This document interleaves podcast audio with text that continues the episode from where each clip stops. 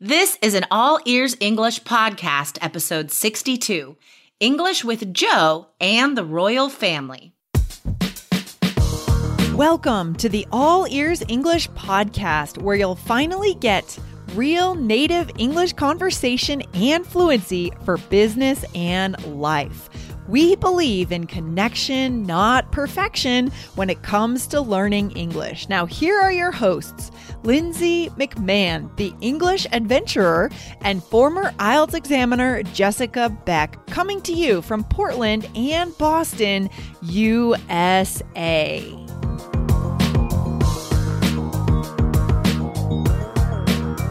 Are you curious about the British royal family? Today, you'll meet someone who actually worked for three princes, and you'll learn some fancy phrases to talk about a fun and fancy life.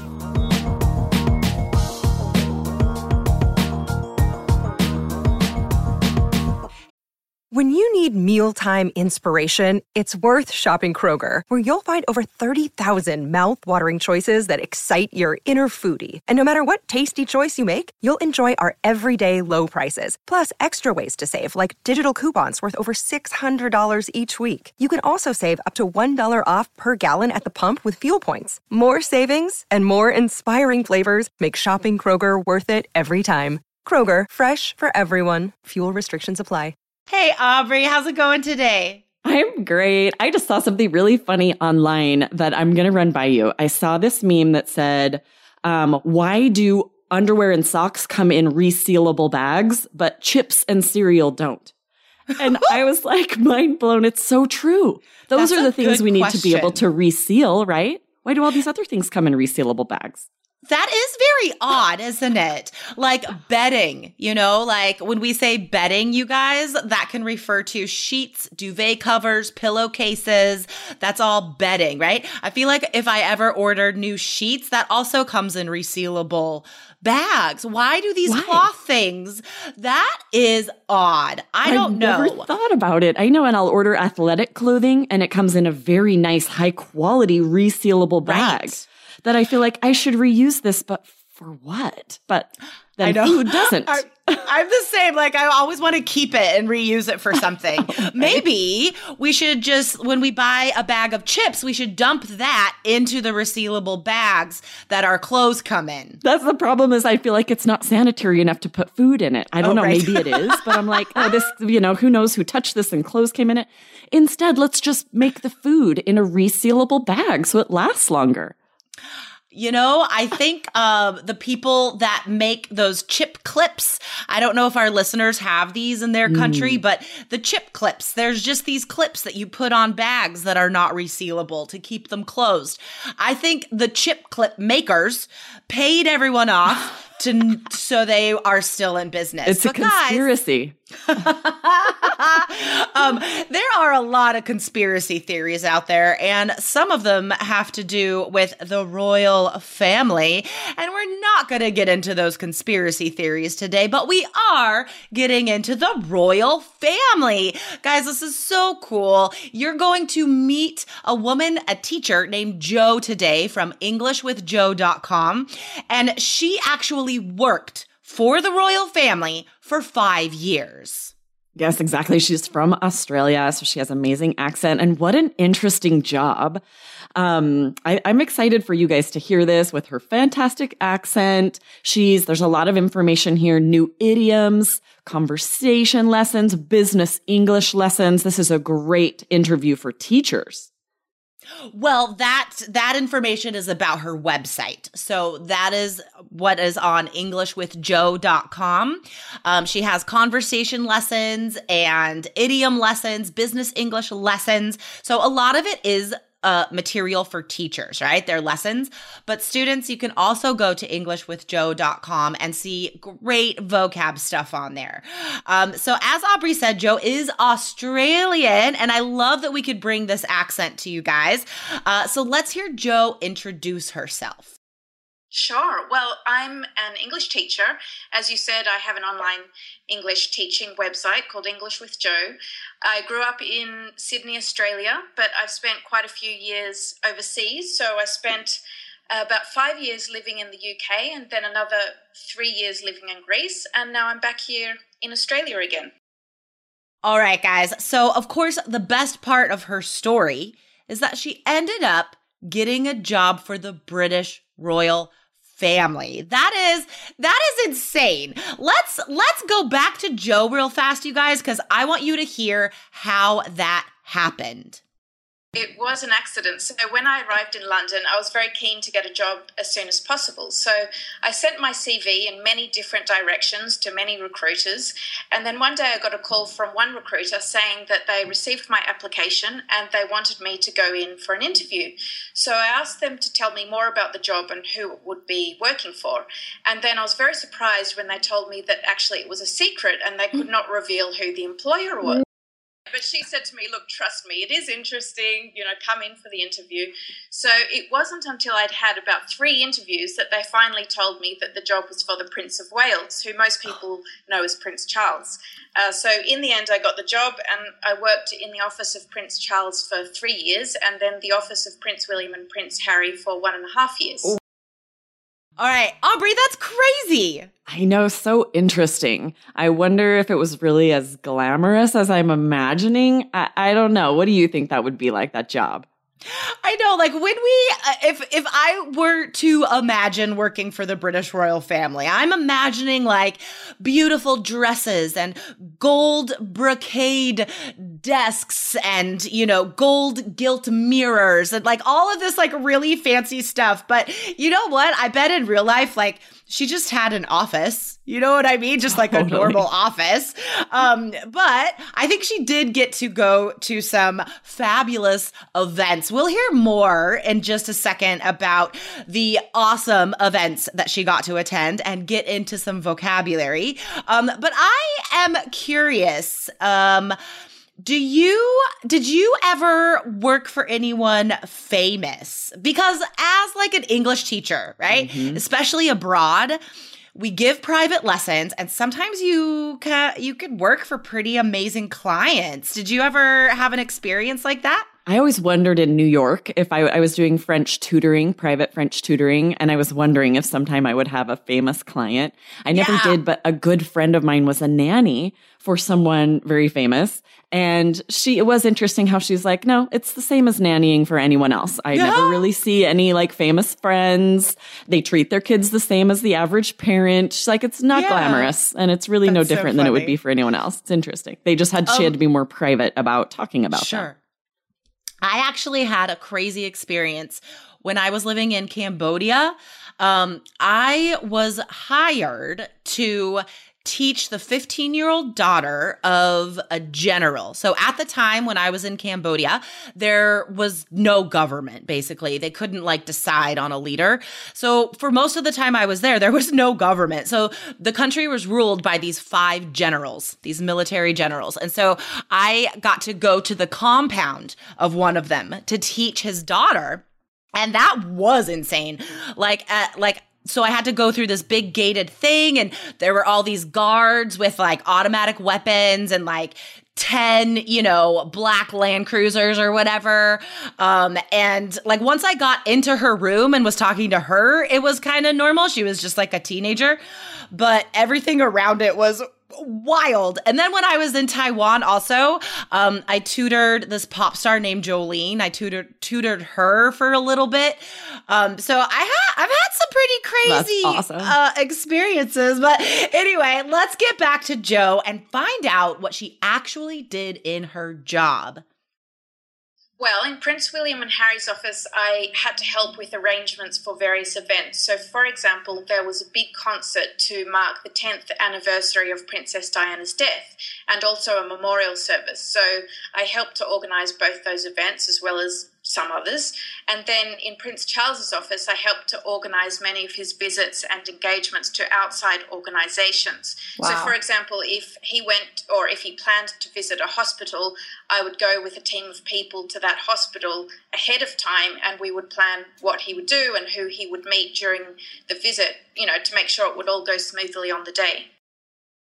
You know, that sounds kind of stressful, actually. Like she had to keep track of a lot of moving pieces. Yes, right. At the time that she worked there, the princes were kids, adolescents.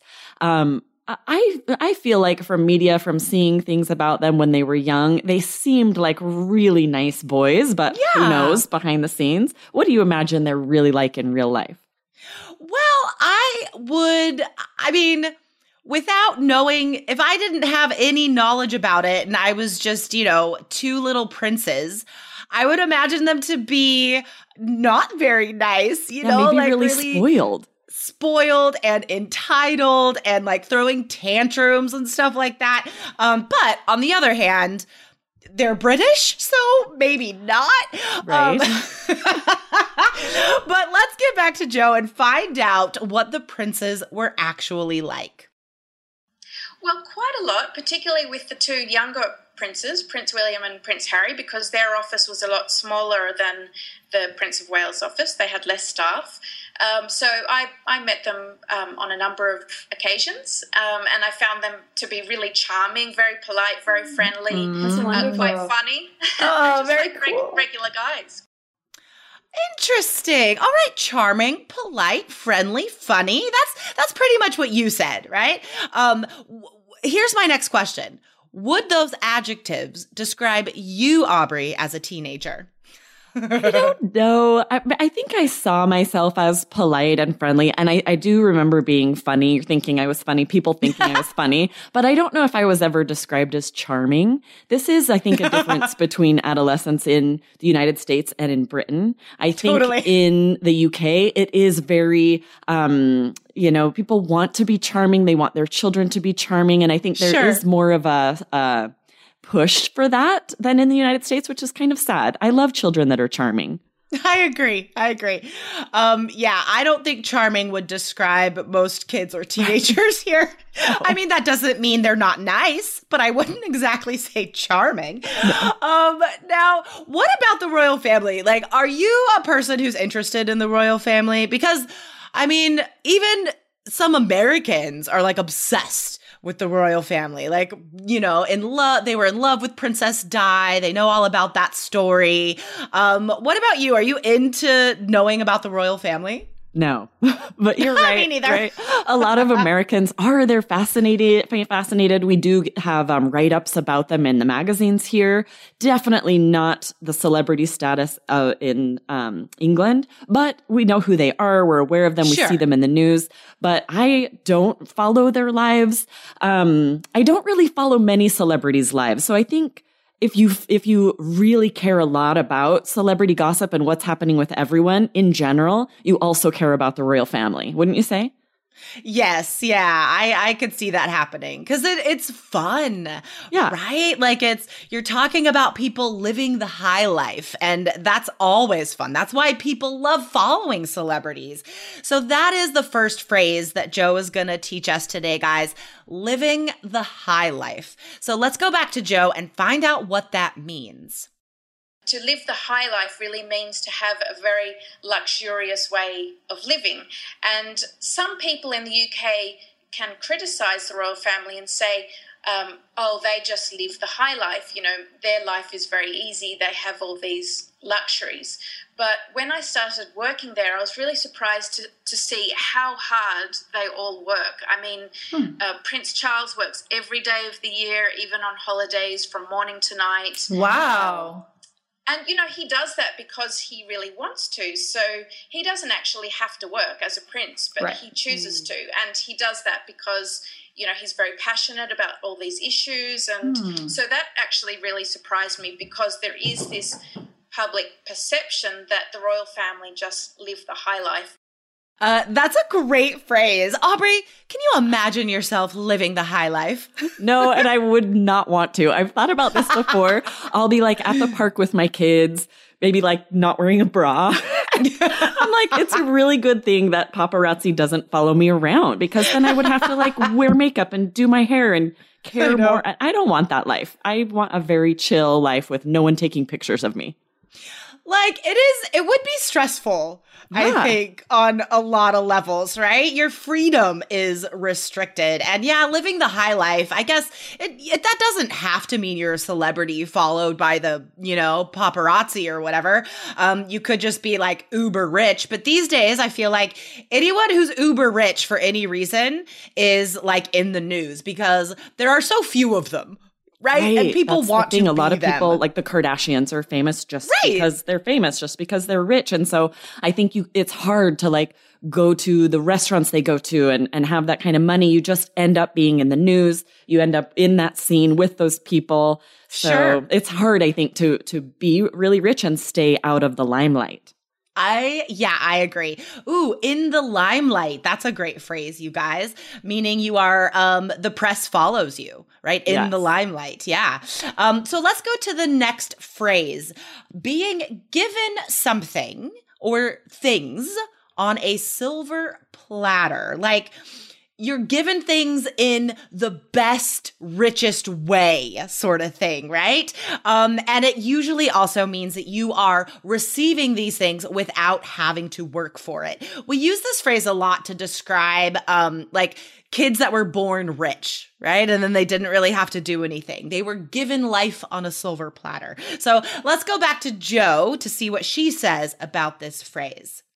if you can imagine being served things on a silver platter, it's very Mm-hmm. luxurious. And it's like saying you get all these wonderful things, but you don't have to do a thing to get Mm. it. Um, I think we have another idiom for this as well, because maybe this is more of a British thing, right? The silver platter. I do hear Americans saying that sometimes, but I more often hear people talk about the silver spoon, right? Born with a silver spoon in your mouth. Um, which I, that's even in a Beatles song on Abbey Road. So the British must say it too. yeah and it's an old show silver spoons about Oh, right. like kind of trust fund kids or something i never saw it but i've heard of that show I forgot about that show. That was like early 80s sitcom, right? So um that that does make us feel a little bit young cuz we weren't watching that. Um all right, what's the next phrase? Yeah, pomp and ceremony. So let's go to Joe and have her tell us what does this phrase mean? Yeah, so one other expression is pomp and ceremony. And I suppose this is quite a British mm, expression. And it's used when describing really exciting state celebrations like a royal wedding, for example.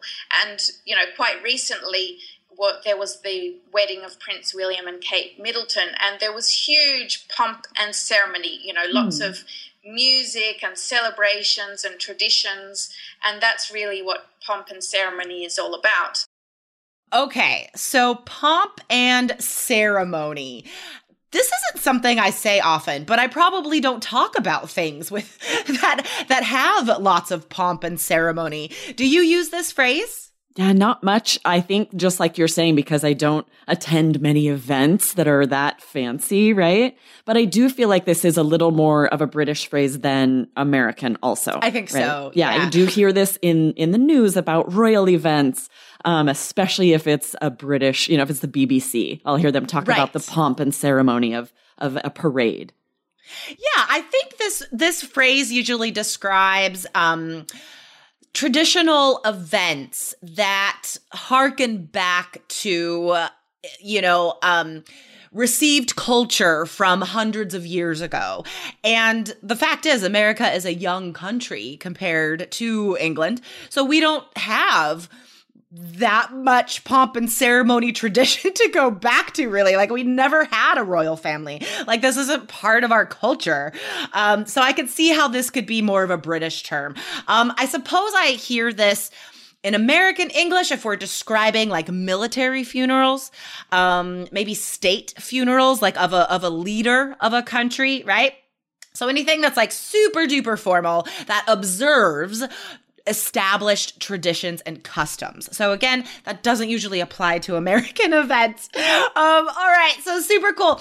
Aubrey, let's go ahead and summarize these three phrases that we learned from Joe and her royal experience today. So the first phrase was live the high life. Aubrey, what does that mean? Yeah, it means you're going to fancy parties. Maybe the press is following you around. You probably have money. Maybe you're a celebrity. You're living a life in the public eye.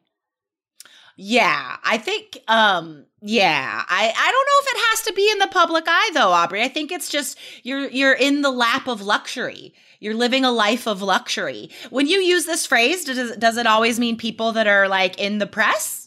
I guess I do think of it that way. You're right. You can live the high life just if you have money and you're able to go on fancy vacations and on trips. I just, maybe I just because it's so extreme, like, oh, living yeah. the high life, I just associate it with the paparazzi, with celebrities. But you're right. Anyone who has money can live the high life. Really just going on a cruise, you could say, ooh, I'm living the high life.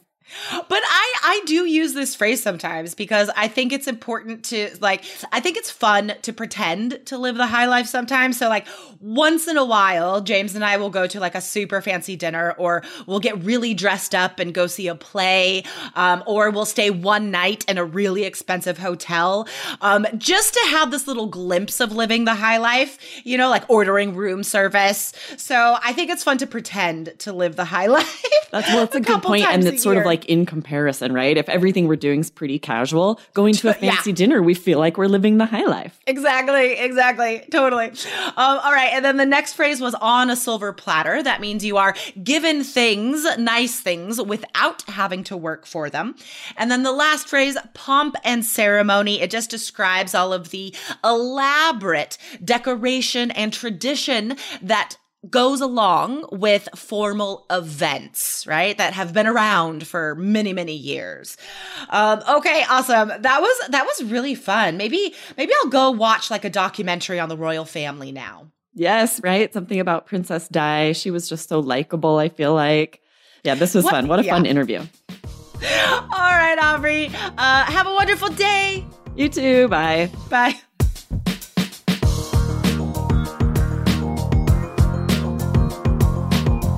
Thanks for listening to All Ears English. And if you believe in connection, not perfection, follow our show wherever you listen to podcasts to make sure you don't miss anything. See you next time.